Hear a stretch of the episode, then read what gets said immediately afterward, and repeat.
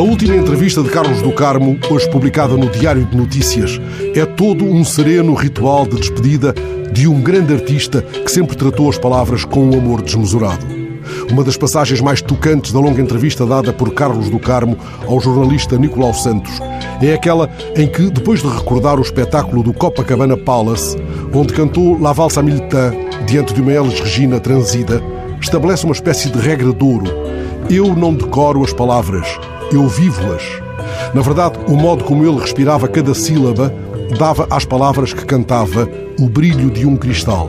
Ele conta que viu o caudal de palavras irrompendo tantas vezes nos serões da Rua da Saudade, em casa de Ari. Via construção, como aquilo tudo se fazia. É afinal a sua maneira de dizer a cidade é um chão de palavras pisadas. Porque as palavras que a voz dele transformou em cristal podem servir para erguer histórias de faca e alguidar, como aquelas que o fascinavam nas verbenas a que os pais o levavam em miúdo, ou para esconjurar a conversa de chacha para a qual já não tinha pachorra.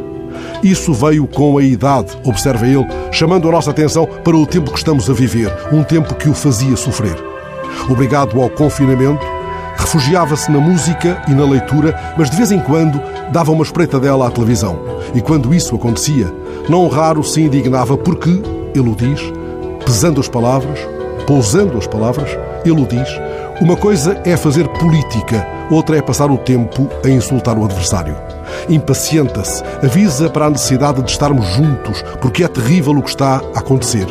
Separa as águas, porque todos os dias morre gente, e lembrar isso não é discutir o orçamento do Estado, é discutir como é que sobrevivemos. Quando acertaram a entrevista, ele pediu que não levassem fotógrafo.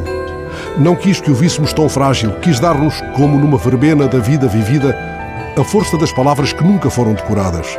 Lemos cada frase, saboreamos cada história e escutamos a voz que faz brilhar o cristal. Não há ruas de sons que a palavra não corra.